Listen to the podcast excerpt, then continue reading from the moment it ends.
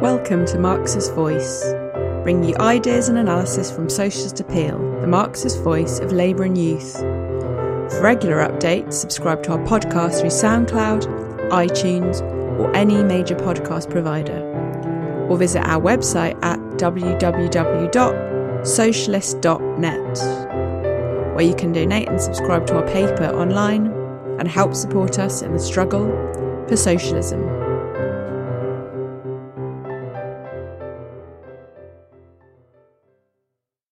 Yeah, so the role of the individual in history. Um, in the in the Communist Manifesto, Marx and Engels famously stated that the, the, the history of all hitherto existing society is the history of class struggle.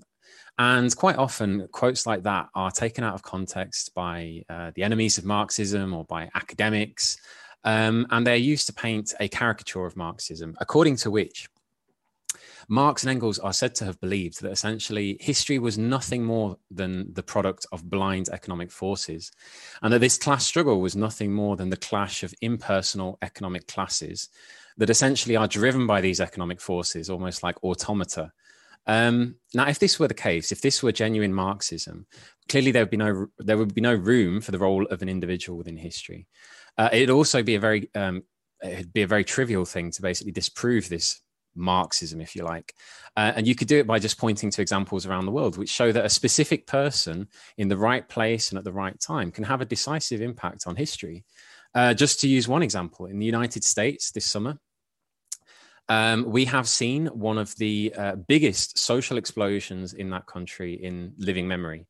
And uh, it would be unfair to blame that entirely on Donald Trump. You can blame Donald Trump for many things, but to explain something of such profound depth uh, uh, in, in, in, terms of the, the level of anger, um, you have to look at the, uh, the, the, profound causes which go back decades. You have had a decade of foreclosures on the properties of poor people. You have had uh, uh years of austerity uh, years of police violence, which goes back not decades, it goes back centuries, the oppression of Black people. And then, of course, this year, you have seen hundreds of thousands of deaths from COVID 19, uh, disproportionately Black and Latino people, uh, disproportionately working class. And then, on top of that, millions of job losses. Which have piled upon millions and millions of, of injustices, creating finally a condition which is completely unbearable. But whilst Trump didn't didn't alone cause that explosion of anger, nevertheless, what a catalyst he has he has played basically. What a role he has played as uh, uh, uh, from his position as the president of the United States. And in playing that role it would be ridiculous to suggest that Trump is thinking about his broad place in history or that he is thinking about the interests of his class the general interests of his class. That would actually be to give him too much credit as an individual because Trump is far more narrow minded than that. Trump's thoughts don't actually extend beyond November this year when he's obviously looking to get re-elected as the president of the United States. And for that reason and that reason alone, he uh, trying to present himself as the law and order candidate. He unleashed homeland security troops on protesters in portland. He headed over to kenosha days after a right-wing gunman had committed murder on the streets of that town. Uh, and in, in, in a whole series of other actions he's basically acted like petrol on the flames of this anger.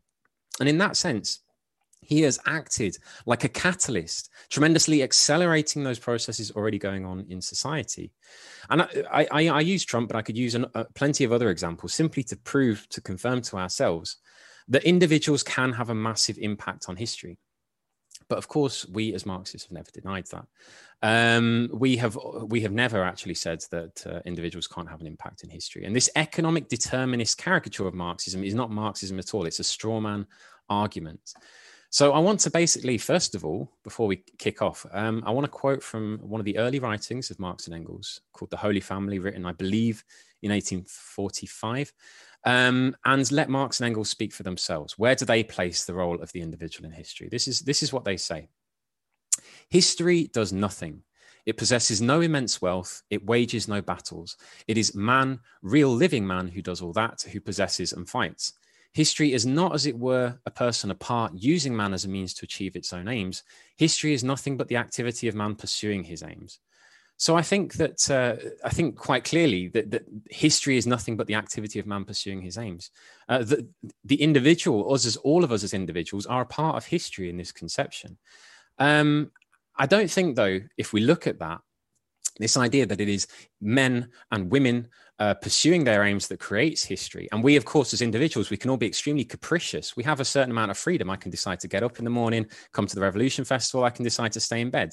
Uh, there are, on a day to day basis, there are all sorts of free choices we can make.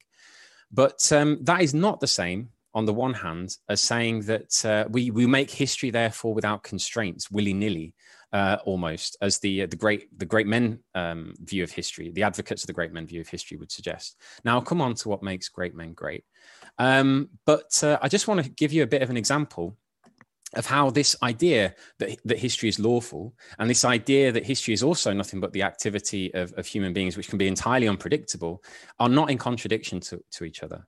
Well, first of all, um, uh, for, for, I, use the example of myself, whether I decide to get up in the morning. Well, I can make many free choices, but however free I am to make those choices, I'm always pinched from various directions.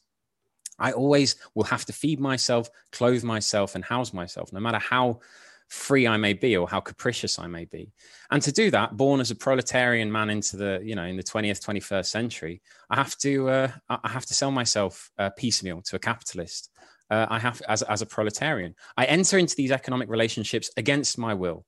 But if I was born 1,600 years ago, the probability would be that I would be born a serf and that I would get my daily bread by uh, by working on a piece of land. I'd grow it myself, and uh, another part of the week I'd be duty bound to work on the the land of my lord.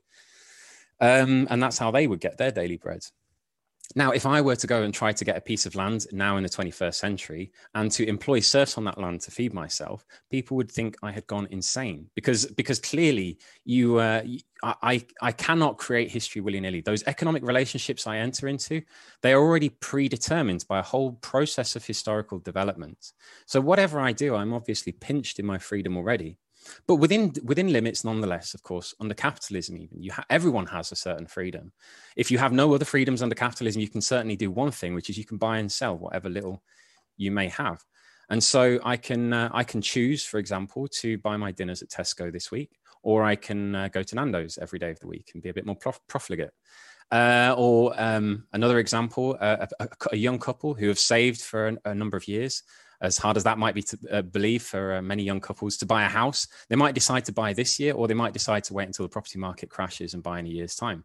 Or on a slightly less trivial scale, um, an investor uh, might decide to invest tens of millions of pounds in the stock market, or they might look at the prices on the stock market, think that's a speculative bubble, and they might in- instead decide to invest in something like like like like art, as we uh, discussed in the last session. Um, in other words, within within limits, of course, each of these individuals has a certain amount of freedom.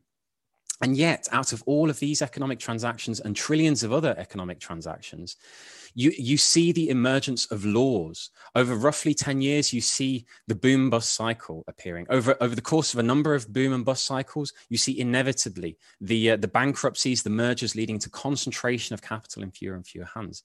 Eventually, you see the emergence of giant monopolies that do- dominate entire national economies. And again, inevitably, as a result of this process of all of these transactions, you see uh, the, the, gangs of, of national monopoly capitalists entering into conflict with each other, wars, trade wars, alliances being created and broken.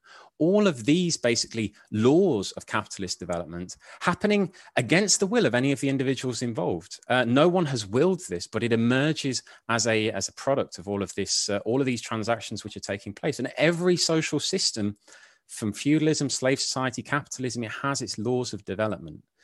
And um, I quite like. I, I, believe this was in a letter to to Bloch by Engels, where he he summed up this idea of, of each of us adding a small portion of our, you know, of, of, of a bit of a push to history, giving rise to something that no one willed. And I quite like the image, the mental image that this uh, the, uh, of this idea. And he says this uh, in a letter to Bloch. He says. History is made in such a way that the final result always arises from conflicts between many individual wills, of which each in turn has been made what it is by a host of particular conditions of life.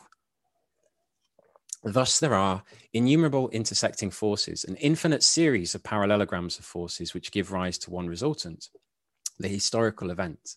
Now, I like this, this image of lots of small forces adding to one resultant, but um, just to, I, would just like to add on to that uh, what Engels has said. Clearly, in human history, we don't all add the same force, or if we do, some people the little the little nudge that they give to history has a much bigger effect than than other individuals um, and in fact i would even say that in key historical terms well, this is always the case this is always the case but this is particularly the case in the in the periods of the most acute crises in history, where single individuals and the wills of individuals can be absolutely decisive. Uh, I would I would even go so far as to say that the, the, the wills and actions of single individuals at key turning points in history can express the will and the interests of entire social classes. For example, uh, Luther, in nailing his theological theses to the door of a church in Wittenberg was basically expressing the, the and summarizing the rebellion of the German burghers against the, uh, the Catholic Church. Robespierre, in his uh, uh, extreme revolutionary uh, attitude and his incorruptible character, was expressing and was giving uh, giving expression to the, the moods within the, the French petty bourgeoisie and the lower layers, particularly in the sans culottes of Paris. Um, but doesn't this then, if, if this is the case, if individuals then are clearly key to making history, doesn't this uh, seem like a bit of a contradiction? Are, are, we now saying, as we did at the start, that history is made by classes, or is history made by individuals? Now, this this this contradiction um, disappears, or rather than disappearing, is made to make sense when we understand it as a dialectical contradiction. When we understand the dialectical relationship between individuals and leaders and parties, and masses and classes, on the other hand.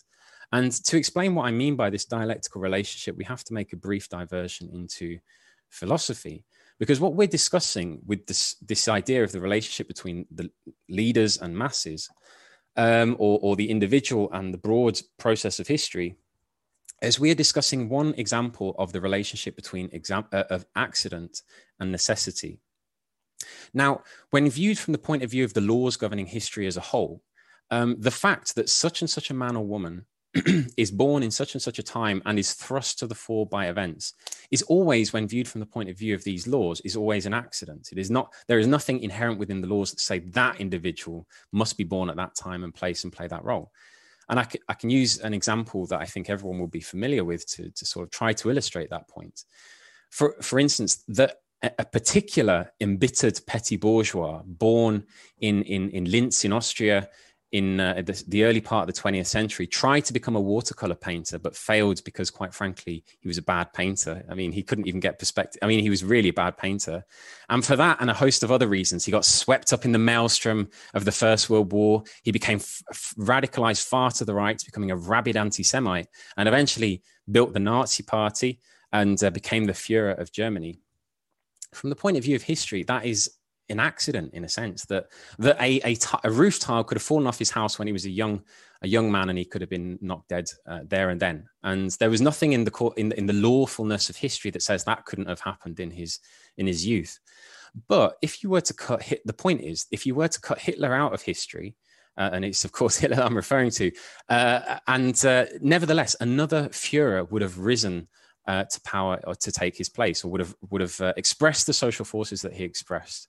And in fact, Weimar Germany in the 20s and 30s um, was absolutely teeming with far right clubs. You had all sorts of um, uh, veterans groups and ex officer clubs and uh, uh, beer hall conspiracies. And, and out of this whole environment, you would have had n- no shortage of, uh, of would be Führers, basically, of Germany. Um, and what brought Hitler to power uh, was the fact that he expressed a deep and was able to give expression because of various of his characteristics, a deep social needs that existed in German society, and specifically that came from the interests of the German bourgeoisie. And uh, I have to be extremely telegraphic about the processes in Germany, but you'd had since 1918 a revolutionary, a series of revolutionary upheavals in which the, the, the German working class had reached out to seize power and had been uh, uh, stymied uh, and, and, frustrated by its own leadership, by uh, tr- betrayals and inexperience in, in, in various measures. And, um, and, and this led to uh, exhaustion, demoralization, and it terrified, of course, the German bourgeoisie and convinced them of the necessity of annihilating the workers' organizations and using the most extreme measures, even at great risk to themselves and their interests. And then, of course, in 1929, you have the Wall Street crash and, an acute crisis of German capitalism, which ruined swathes of the petty bourgeoisie, who, because of their prior experience, were, were uh, disenchanted with uh, the working class and didn't believe that the working class was capable of changing the situation fundamentally. And so they were looking in other directions, uh, in, in, a, in a frenzy, looking for a messiah, basically, to come along and save them. And all that was left under these circumstances was for a big enough section of the German bourgeoisie to throw money and resources behind a Hitler character, their future savior, to create the basis for a fa- mass fascist movement. And that's what happens. Um, and the fact that this is not a historical uh, um, accident is, is proven by the fact that roughly contemporaneously with the rise of fascism in Germany, you have similar rise of fascist movements in, in Mus- uh, with Mussolini in Italy, with Franco in Spain, and, and elsewhere. So, from two points of view, uh, depending on which end you pick the stick up from, the rise of Hitler to the chancellorship of Germany was both an accident and also a necessity. And to express it in a, in a more all round way, in the words of, of Hegel, necessity expressed itself through accident, and Hitler, that the individual was the accident in this case. Now, to, to use an, another example from, from nature, because I, I enjoy using analogies from nature, um, imagine uh, snow falling on the peak of a mountain. Now, at, at the uh, at the start of, of the season, at the start of winter, you have only a very thin layer of snow. But towards the end of the season, towards the end of winter, that builds up into a thick layer of snow that eventually reaches a critical mass, where one further snowflake can fall on the side of that mountain. Where it falls might have a big impact from the point of view of the people living in the shadow of the mountain. Um, because it can it can push it over the edge. It can go super critical, and you can have an avalanche fly down the mountain. Um, and it can have an extraordinary effect. Now, if if you could pick out those individual snowflakes that uh, um, um, that caused those avalanches and wrote their biographies, you might come up with a theory of avalanches that you'd call the Great Snowflake Theory of Avalanches. And of course, people would think you're ridiculous to to come up with that because and it wouldn't be hard to point out what you were ignoring. You were ignoring the huge buildup of snow, which had allowed that that snowflake to be the great snowflake that it became. And the same thing can be said. It is equally ridiculous to uh, to suggest that history is made by great men. That it ignores what it ignores is the the social forces, the great waves of history that rose them up on their peaks. Um, that's what's missing from the great men view of history. It looks at these things in their isolation rather than looking at the their interaction with the great social forces in history. Now, of course, um, despite my my analogy with a, a, snowflake has a certain usefulness, but it's uh, of course human history is far more complicated than that. Um, for one thing, unlike snowflakes, uh, we make history consciously. Um, whether we understand the outcome of our conscious actions is another thing. In the same way, actually, we we we manipulate nature consciously far earlier than we begin to understand and formulate the lawfulness of nature.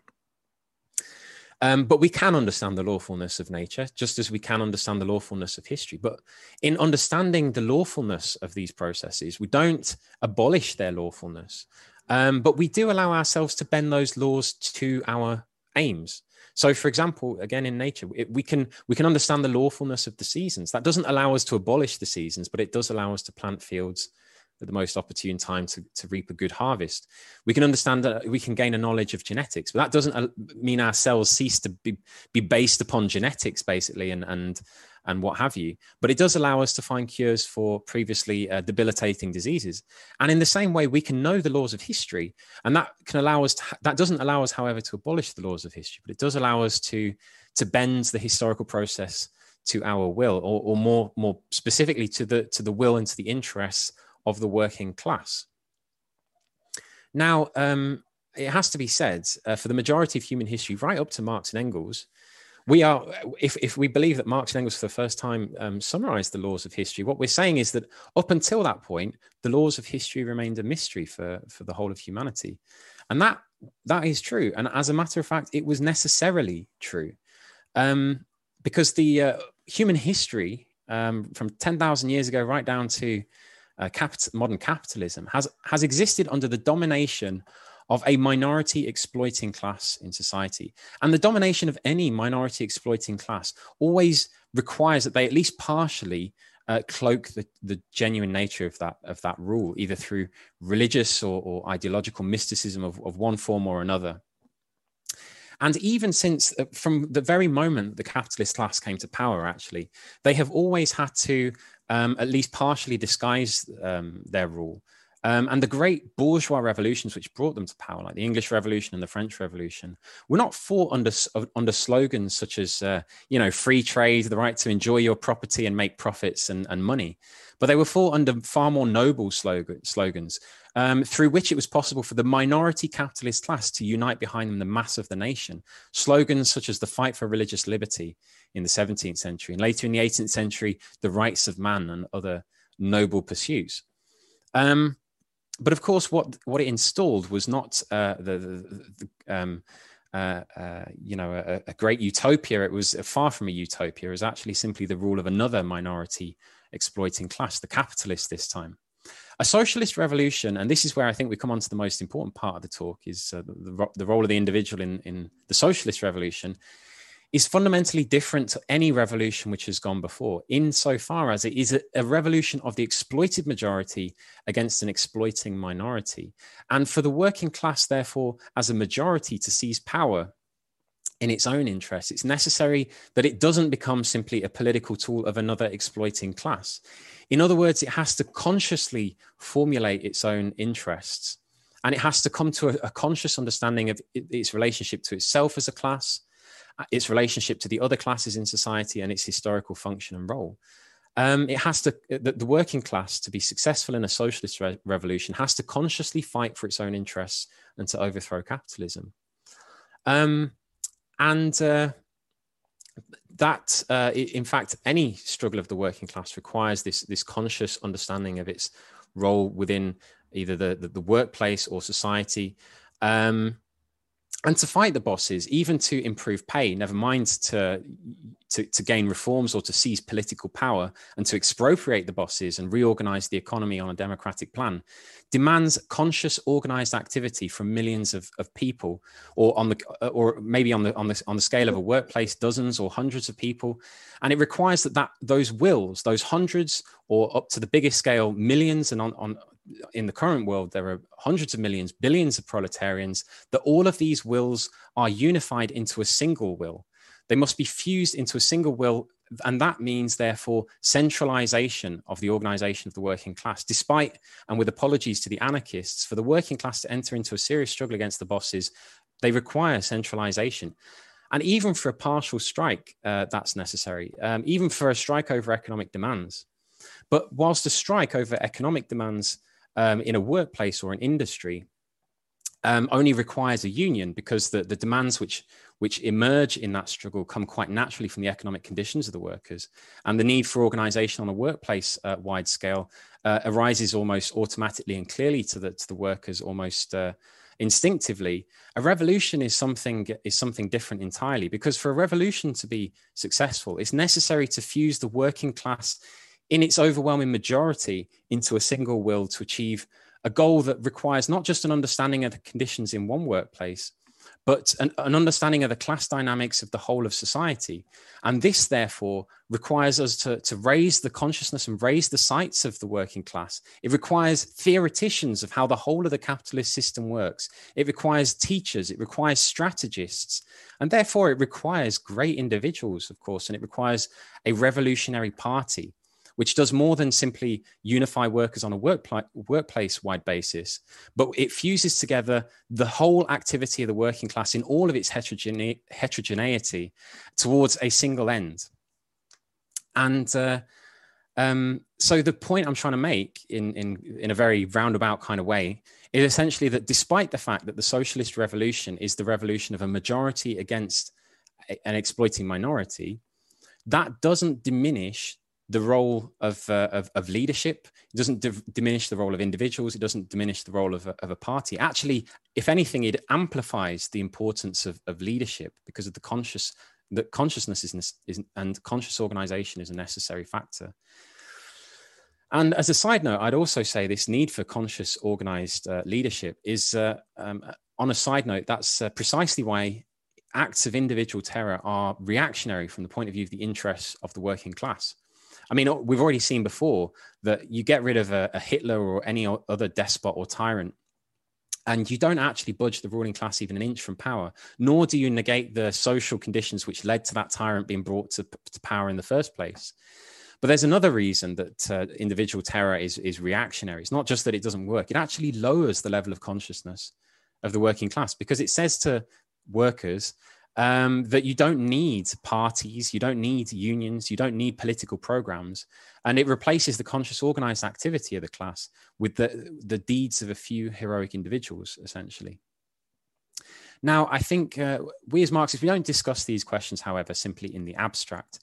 I think to really see the role of, uh, of leadership uh, um, concretely, I think we have to look at probably the, the, the, greatest laboratory for the, uh, the working class and its struggle on earth up until this point. We have to look, I think, at the great revolutions and specifically the Russian Revolution of 1917, where the question of, of, of, revolutionary leadership and the solution of that problem was, was shown for us, for us all through the, the role of the Bolsheviks in leading the working class to seize power for the first time, actually, the, and, and uh, the, the working class seized power on a national scale for a prolonged period of time. We find all of these lessons contained in the October Revolution. And what we what we find when we read, uh, I think uh, Manon was mentioning the uh, the history of the Russian Revolution as, a, as an excellent case study in the role of the individual in history, and it is. It's a fantastic book by Leon Trotsky. And what emerges from it, even just a you know a, a very uh, um, quick uh, scan through that book is the decisive impact actually of leadership. Um, without the presence of two men, in fact, without the presence of, of Lenin and Trotsky,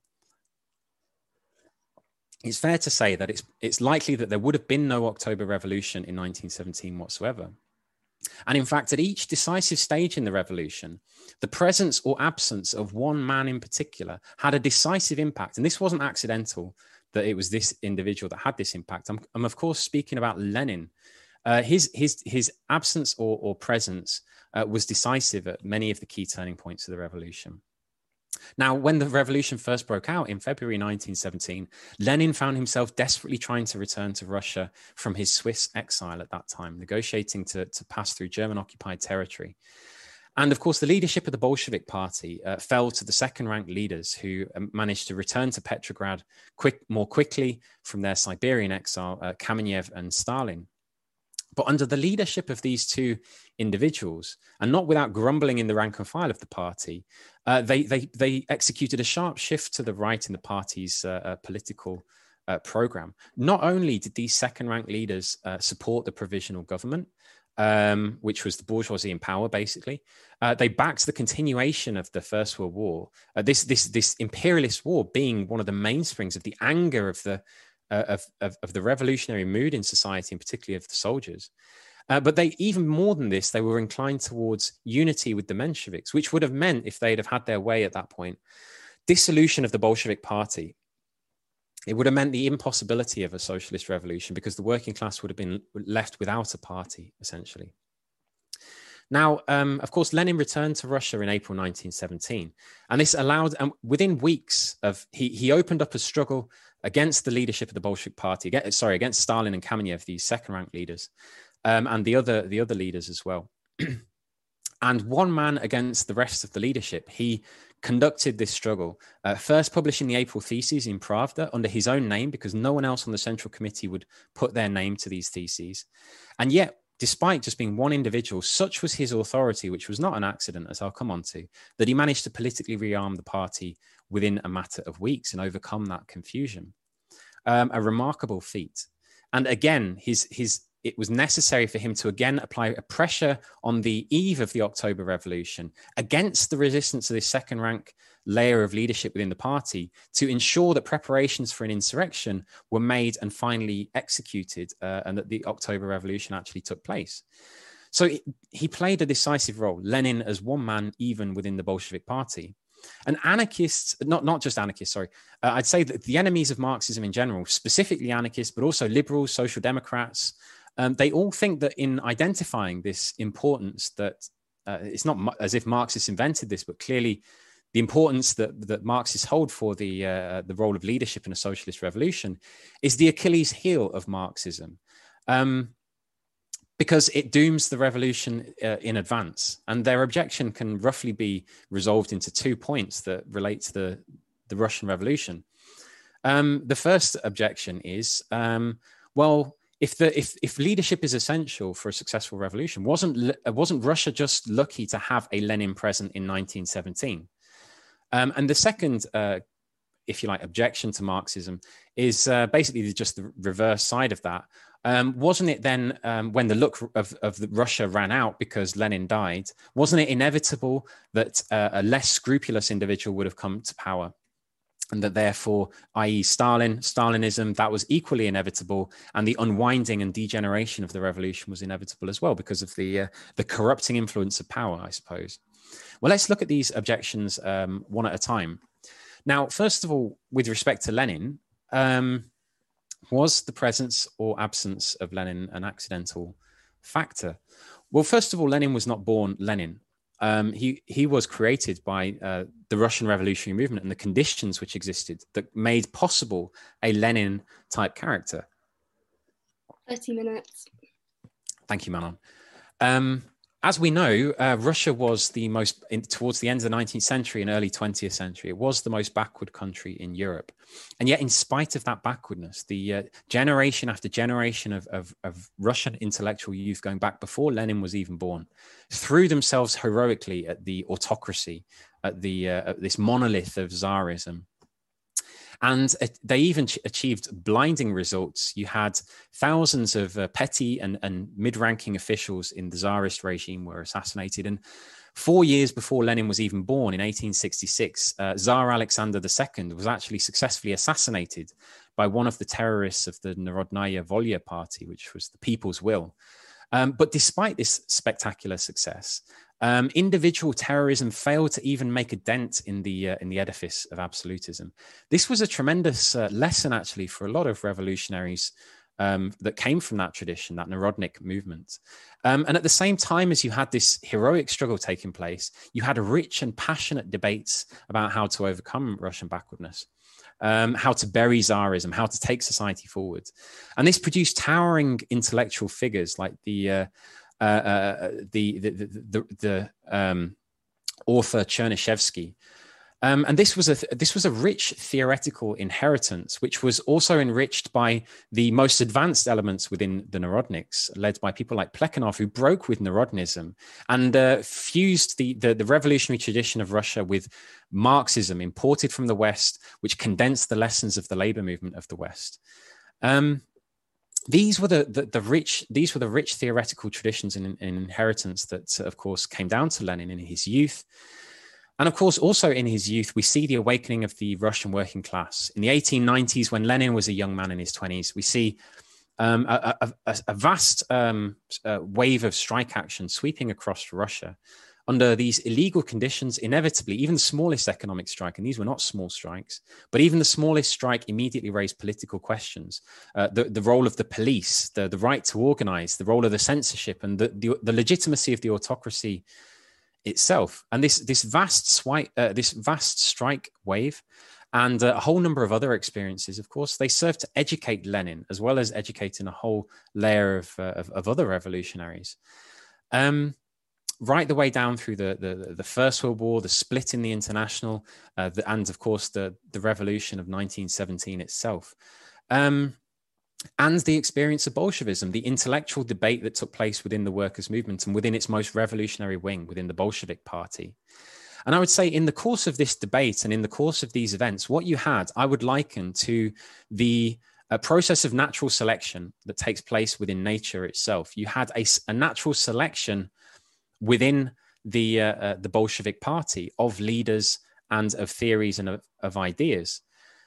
And the authority of, of, Lenin was based upon the fact that nine times out of 10, throughout these political experiences, Lenin proved to be correct. He proved to be the most clear sighted leader, and he proved to be one of the most flexible individuals. Those that didn't actually cut the grades, those who, when tested by the great events like the 1905 revolution and later the outbreak of the First World War, completely disoriented individuals like Plekhanov, who nevertheless had played a tremendous, a fantastic role in in uh, uh, uh, and we we should still read the writings of, of, of Plekhanov today, but because they couldn't keep up with the pace of events, they couldn't orient themselves correctly. They they were not on the level to play this role. there was a process of selection, and the authority of people like Plekhanov was squandered, and the people, the, the authority of individuals like Lenin was reinforced. So the most revolutionary party inevitably selected for itself the most revolutionary, far-sighted individuals as, as, as part of its leadership. Um, and within the workers' movement as well, there was a process of selection. And above all, revolutions accelerate this process like a, like a hothouse atmosphere. You, uh, uh the 1905 revolution, for instance, it put to the test all of the ideas of the different trends within the workers' movement. And it dis- the, the Menshevik party decisively failed that test in 1905. They had said, because the Russian Revolution is a, bourgeois democratic revolution, we must provide, we must uh, hand over leadership to the liberals, and subs- the, the, the workers' movement must be subservient to the liberal part, the liberal wing of the capitalist class. But when those liberals proved entirely reactionary, it clearly discredited the Menshevik party in the eyes of um, the most advanced layer of workers. And so when you had a new upturn in the workers' movement after 1905, between 1912 and 1914, hundreds of thousands of the most advanced workers marched behind the Bolshevik Party. The Bolshevik Party won authority by fighting alongside the workers, explaining their ideas, and those ideas being tested in practice. They managed to, yes, through the, the heroic act, uh, activity of the individuals involved in the Bolshevik Party, by the far sightedness of its leaders, but also by being tested in practice uh, um, uh, by the workers themselves. The most advanced layers drew themselves in behind the Bolshevik Party. Now, in 1917, of course, the Bolsheviks were once again reduced to a minority, but that was more because of the scale of the uh, the revolutionary events, which swept into the, the movement the most backward layers of the masses as well. And so, inevitably, the Menshevik and SR party were once more pushed to the fore. But again, we see how quickly the masses learn in the course of a revolution.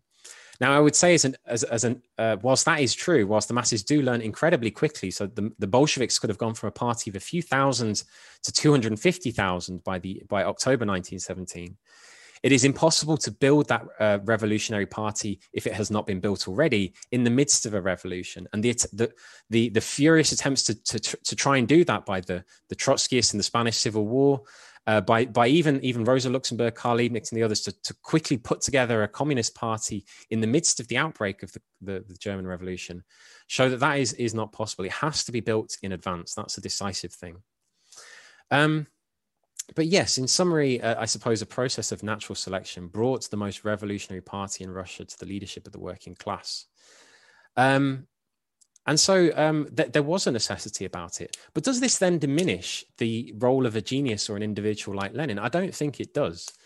Um, now, I've spoken about uh, uh, the, natural selection in biology. And of course, that was discovered by the great um, scientist Charles Darwin in the 19th century. Now, Darwin was a genius, and no one would, um, no one would uh, uh, say any, any other way. But could Darwin have achieved a fraction of what he achieved without thousands of biologists and naturalists and paleontologists who'd gone before him, of geologists who had sifted and sorted through a mass of, of biological and paleontological data in order to, that, that a genius might step back and see the whole picture, see the whole thread running through this collection of, uh, of information. Um, of course, he would have been nothing without that, uh, that scientific investigation going on over decades. The same can be said of a, of a person like Lenin. Um, he was, uh, of course, dependent upon that rich revolutionary tradition, and he was created by Bolshevism itself. That doesn't negate the importance of, of and, and the role that, that uh, ingenious theoreticians uh, can make. Nothing automatic would have created the theory of evolution. It required a genius to step back and see the bigger picture. Nothing automatic would have founded the Bolshevik Party. It required conscious intervention in the historical process, yes, by Lenin, but also by hundreds and thousands of other um, revolutionary cadres. It was a it was consciously constructed, and and building a revolutionary party again will require conscious intervention in the historical process. Now, I briefly uh, want to, to mention the, uh, the other objection which is thrown against us as Marxists for the, the when we raise this question of leadership, which is well, then wasn't the the reverse process and the rise of Stalin equally inevitable? Well, I've talked about this process of natural selection taking place um, throughout the period of the revolutions of uh, 1905 and 1917. Now, when the revolution was rushing forward, it inevitably raised the most brilliant individuals to the leadership of the masses. And that's not accidental because when the masses are moving forward, when they're breaking from tradition, and when the, the, the situation becomes extremely fluid, history is going to push to the fore those ca- individuals who are capable of quickly grasping the situation because they have a deeper theoretical insight, or who can skillfully give eloquent expression to the fleeting mood of the masses, um, and who can act audaciously and so not just individuals like Lenin, but uh, great organizers like Sverdlov were pushed to the front. Uh, you had great agitators like Zinoviev, all of these second-rank la- uh, individuals within the Bolshevik party, not just Lenin and Trotsky, but a, a whole layer of, of, brilliant cadres were pushed to the fore. And of course, as a result of that, the less the more mediocre individuals were also elbowed aside and left um, uh, nursing bruised egos. And Stalin was amongst those mediocrities nursing a bruised ego in 1917. In fact, his biography is almost a blank in 1917. Um, there is very little to be said about it. So much, so, so embarrassing was this that the bureaucracy post uh, uh, reaction uh, po- after his rise to power had to basically fabricate a new biography for this man. He was a mediocrity in in in all of his characteristics, and he uh, he was sulking and looking for revenge, basically. And unbeknownst to him, he would have that opportunity, and that opportunity would be given to him by the, the process of the ebb and the counter revolution, in which a, a, a reverse process of selection almost took place, in which the mediocrities now were pushed to the fore. Um, and uh, Stalin didn't predict this because Stalin was no theoretician. Uh, he didn't understand the dynamics of the revolution. He didn't understand the dynamics of the counter revolution. If he had a done, he might have actually um, he might have stepped back from what he was about to do. He was determined to personally advance himself. And finally, with the ebb of the revolution, he unexpectedly found this opportunity. And the, the reason for the ebb of the revolution was nothing to do with Stalin as an individual, but it was because the Russian Revolution had set itself tasks that could not be achieved on Russian soil. They could only be achieved on a world scale. And isolated, the Russian Revolution was ultimately defeated by its the Russian backwardness, by the low cultural level, and by the level of underdevelopment of the productive forces in the country, which led in, the, in those conditions of hunger and cold, the advanced workers retreated, becoming demoralized. Um, and as in, in inverse proportion as the as the workers retreated, the bureaucracy began to rise up, began to accrue privileges to itself, began to elbow the revolutionary workers aside and began to become conscious of its interests and seek out points of support in the Bolshevik leadership. Now, these circumstances of of, uh, of, of, brutality of Russian conditions, the low cultural level, and the centuries long tradition of slavery and subjugation, they produced narrow minded, scheming, uh, and, and, and rude individuals in spades. They produced just the kind of individuals that could come to represent a bureaucratic Thermidorian rev- uh, counter revolution. Um, and there was nothing in that respect particularly special about Stalin. He only really raised himself above the average uh, bureaucrat and mediocrity in the Bolshevik Party on account of one, his willpower, and number two, the fact that he had an important qualification, which was he had been an old Bolshevik for, for many decades. And this meant that this usurping bureaucracy, which needed a Bolshevik figurehead, um, it needed that authority precisely because of its its action in usurping the uh, the authority of the Russian Revolution. It needed a person like Stalin, and it recognized in Stalin a kindred spirit. And his theoretical weakness actually prepared him well for uh, playing the role of lead of, of rising to power. Actually, it helped to elevate him to power because he he found he he worked his way through empirically. Basically, he didn't expect the tremendous success uh, that he would uh, he would gain basically on on by uh, using the machine of the party and of the bureaucracy. First of all, very cautiously, he hid be- behind Kamenev and Z- Zinoviev in the struggle against Trotsky, and later behind Bukharin against Zinoviev and Kamenev, and eventually rose to power uh, himself becoming, of course, the hangman of the revolution. Trotsky, on the contrary, Trotsky, in starting out the struggle against uh, Stalinism, understood in advance that uh, th- that he would have he and the advanced layers of the workers, notwithstanding some victory for the working class in some other part of the world, were inevitably going to go down to defeat at the hands of the bureaucracy. Um, and uh, this was the uh, under these circumstances, what did theoretical insight offer someone like Trotsky? It couldn't have helped to prevent this process of, of bureaucratic degeneration, but what it did allow Trotsky to do was to, uh, to consciously build the forces for a new upturn, basically, to regroup the cadres, to preserve the unsullied banner of Marxism for a new period of, of revolution.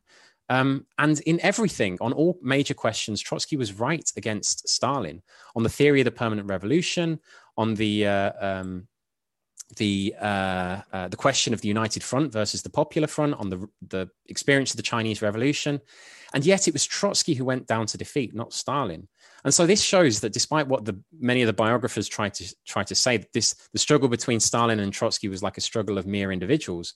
It wasn't a struggle of mere individuals, like a, a wrestling match or something like that, where you can just like you know top trumps come up with a different stats, and Stalin was more pernicious or something, or more more uh, uh, you know had some characteristic that helped him to come to power. It was a struggle of living forces of the bureaucracy against the traditions of, of genuine Bolshevism and the advanced workers of Russia. Um, and yet, uh, of course, Trotsky was proven correct. Um, he, he, he, he conducted this struggle in the most difficult conditions imaginable, in, of course, a period of counter revolution of both the fascist and Stalinist variety. And yet he was correct against the Stalinists. And over a long historical period, has been proven decisively correct. But that has taken 70 years, of course, for the, the collapse of the Soviet Union to show that Trotsky's analysis of those events was, was decisively correct. It's taken another 30 years for the working class to overcome those massive defeats that are uh, the, the Stalinist counter-revolution and, and, eventually the restoration of capitalism that fl- flowed from that have, uh, have created.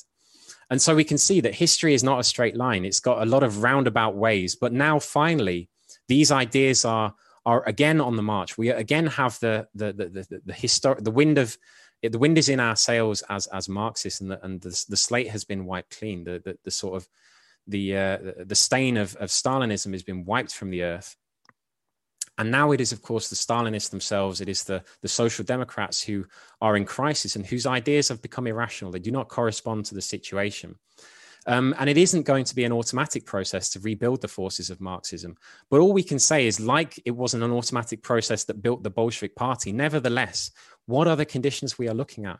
We are looking at a whole historical period of crisis of the capitalist system, of, uh, of revolutions, counter revolutions, wars, of a rich uh, political experience which is going to shake away the prejudices and shake away the cobwebs of the working class and of its advanced layer and vanguard. Uh, and it's not going to be an easy period, but it is going to be a period in which um, many uh, uh, thousands and tens of thousands of Bolshevik cadres and even potentially future Lenins and Trotskys can be forged in that in that process in that in, in that white heat of political events which is which is going to take place and which is unfolding already. And so I think that the the the prospects are tremendous. Um, but it isn't an automatic process. Building the revolutionary leadership to make the socialist revolution successful depends upon every one of us uh, uh, putting in um, our our bit. Basically, uh, the the small forces which add up to the the overall resultant. We are that conscious factor in history. We consciously add that small push, throw our small weight onto the scales of history, so that we can finally tip the balance of history and carry out a successful socialist revolution.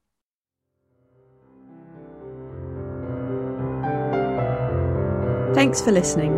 We hope you enjoyed this episode of Marxist Voice.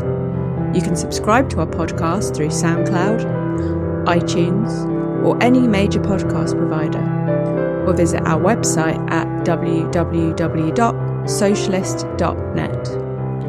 And if you're able to, please donate or subscribe online and help support us in the struggle for socialism.